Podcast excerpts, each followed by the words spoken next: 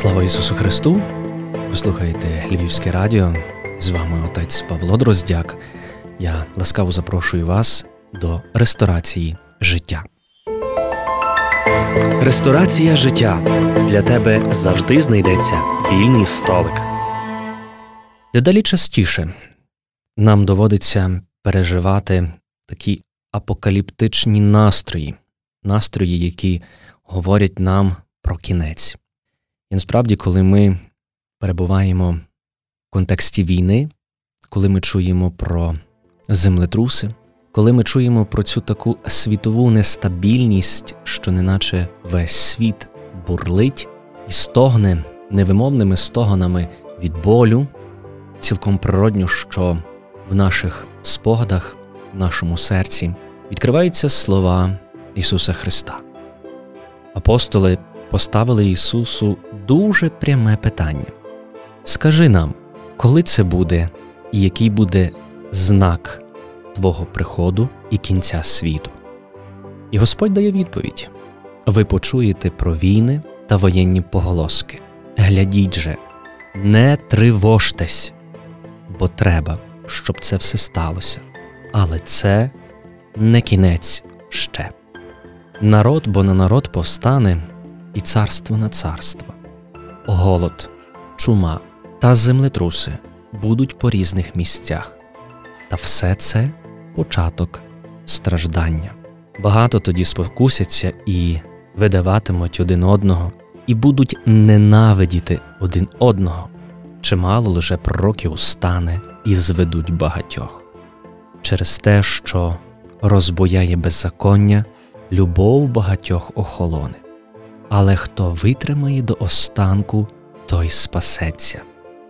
Отак і ви, коли це все побачите, знайте, що він уже близько, під дверима. Чувайте, отже, бо не знаєте, якого дня Господь ваш прийде.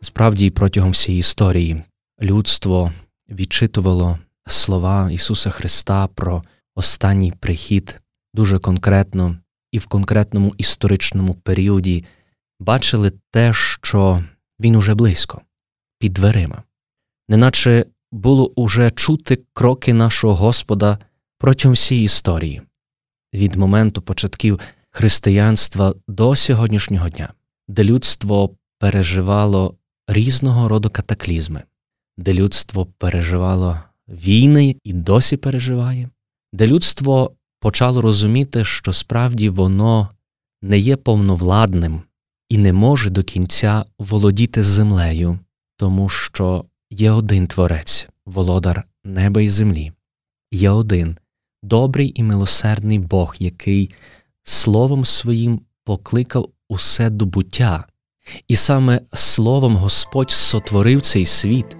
і словом своїм Господь відкупив цей світ від вічного прокляття. Коли ми входили в цей новий календарний рік, дуже багато з'являлося новітніх пророків, які в різний спосіб віщували про закінчення війни. З'явилося дуже багато експертів в лапках, які неначе бачили майбутнє. Але що таке майбутнє і чому для нас воно є таким трепетним і бажаним? І як важливо не попастись на цей гачок, гачок того, що щось може відбутися без нашої волі, без нашої дуже конкретної дії, без нашої жертви, яку ми складаємо щодня на престол Божої слави, жертви наших героїв, які проливають свою кров заради тих, за спинами яких власне стоять сім'ї, родини і ціле майбутнє. І Христос дуже чітко каже, що коли ви все це побачите, пам'ятайте, що Він близько. Всі ці події, які ми з вами переживаємо, землетруси, які сьогодні тривожать усю землю, лякають своєю несподіваністю, землетруси, які є катастрофічними і мають надзвичайно болючі наслідки. Війна, здавалось би, яка не має кінця і краю, але у Господі ми можемо знайти вихід з цієї ситуації у Господі. Ми можемо досвідчити те, до чого він нас закликав, кажучи нам: не тривожтесь, але чувайте.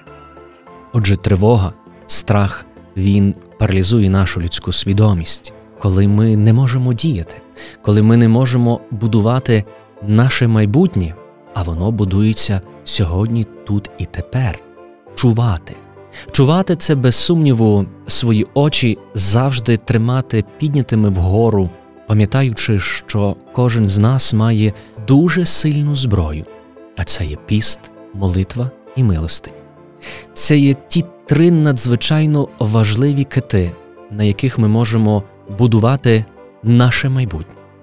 Попри весь цей науково-технічний прогрес, є моменти, коли людина відчуває себе беззахисною, так як ми відчули себе тепер. Здається, що так складаються обставини нашого життя, що відповідь на вирішення тієї чи іншої проблеми можемо знайти лише у чомусь, що знаходиться по інший бік нашої реальності.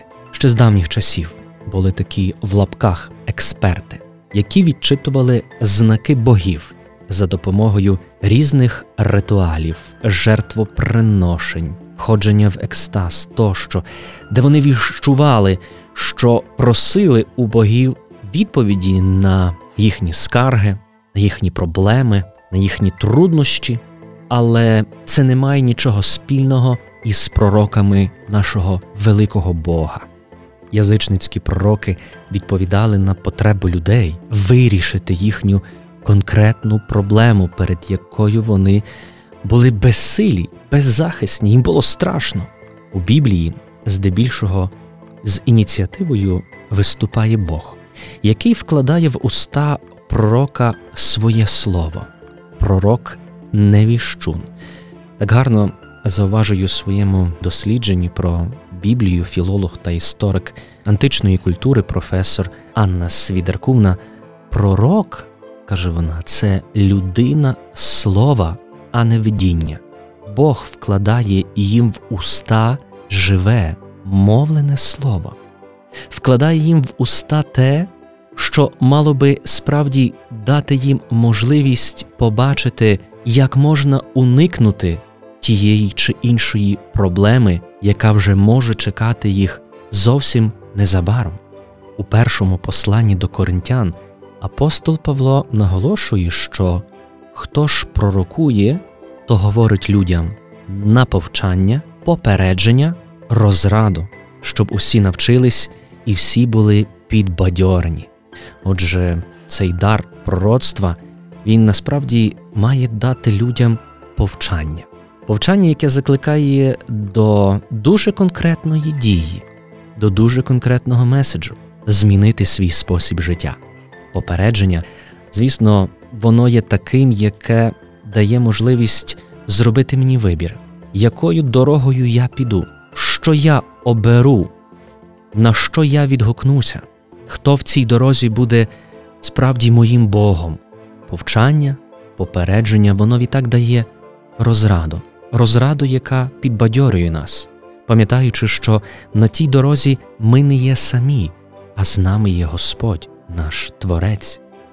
Христос, відповідаючи апостолам на поставлене питання, скажи нам, коли буде кінець і буде знак Твого приходу, Ісус попереджає, що цим знаком приходу буде ситуація, яка буде говорити про те, що беззаконня розбуяє і любов багатьох охолоне. Саме і для цього маємо пророцтва, які, згідно слів апостола Павла, зникнуть, мови замовкнуть, знання зникне, але любов ніколи не переминає. Саме пророцтво і є повчанням, попередженням і розрадою, щоби не замерзнути у крижаній пастці нелюбові. Найстрашніше дев'яте коло пекла описано в божественній комедії Данте Ліг'єрі. Воно є останнім. Нам здається, що пекло це є місце великого болю, пекучого болю. Але насправді цікаво, Данте нам описує пекло, яке є величезним крижаним озером, коцит з п'ятьма поясами. Грішники вмерзли в лід по шию і змушені зазнавати вічних мук холодом. Данте описує трьох гігантів Антей, Бріарей, Ефіальт, які не дозволяють нікому втекти. А триголовий диявол, скинутий Богом з небес, відбуває тут довічне покарання, замерзлий у кригу. Він терзає зрадників, що потрапили до нього. Окрім них, дев'яте коло збирає всіх тих відступників, а в особливий спосіб Данте говорить про зрадників, зрадників, які зрадили рідних та близьких, друзів, батьківщину, а відтак Бога. Тому що зраджує той, у кого вже немає любові, зраджує той, у кого є замерзле серце, яке є нечутливим до болю інших, яке є нечутливим до гріха, яке є нечутливим до самого Бога. У книзі Откровення Івана Богослова ми читаємо Откровення Ісуса Христа, що дав йому Бог показати слугам своїм, чому належить статися незабаром. І Він показав, пославши через свого ангела слузі своєму Іоаннові, який свідчить Слово Боже і свідчення Ісуса Христа і все, що Він бачив. Блажен, хто читає, і ті, котрі слухають слів цього пророцтва і додержують написаного в ньому, бо час близько. Справді, завжди у Святому Письмі ми можемо відчитати цей час, час, який вже ось ось настає, цей кайрос, цей час, в якому нам доведеться зустрітися з нашим Творцем. І як важливо зрозуміти, коли є наближення цього часу, як ми маємо діяти. І Господь говорить через откровення Йоаннове: приходжу до тебе і здвигну світильник твій з місця Його, якщо не покаєшся. Покайся ж, а як ні, приходжу до тебе скоро і повоюю з ними мечем уст моїх. Знаю твої діла, що ім'я носиш, ніби живий, а мертвий ти. Хто переможний, він одягнеться в одежі білі, і вже не викреслю імені Його з книги життя, і визнаю ім'я Його перед Отцем моїм і перед ангелами Його. Я кого люблю, тих доганяю і караю. Тож будь ремний і покайся. Але напевно, що це такий найважливіший меседж, який закликає нас до великої призадуми, ось стою при дверях і стукаю. Хто почує голос мій і відчинить двері, увійду до нього і вечерятиму з ним, і він зо мною. Ви почуєте про війни та воєнні поголоски. Глядіть же, не тривожтесь, бо треба, щоб це все сталося. Господь стоїть і стукає при дверях нашого життя, і як важливо нам мати відвагу відчинити йому двері, дозволити Богові, живому Богові, увійти в моє життя, життя моєї сім'ї, моєї родини, мого міста, моєї держави. Як важливо дозволити Богові діяти, адже Він є всемогутній. Він є творець неба і землі, але Він не може йти всупереч нашої свобідної волі. Коли я обираю жити не з ним, але коли я обираю далі жити у своїх беззаконнях, коли я далі обираю шлях цього зрадника, зрадник, який зраджує усіх рідних, близьких, знайомих, який зраджує свою батьківщину, який зраджує свою країну, який зраджує самого Бога, коли вирішує і надалі жити своїм життям, будувати його так, як він цього хоче. У посланні, яке ми чули у Фатімі, є такі слова, коли світ проситиме миру та безпеки, але не захоче покаятись у всьому злому, що він зробив, настане раптове знищення, і люди страждатимуть.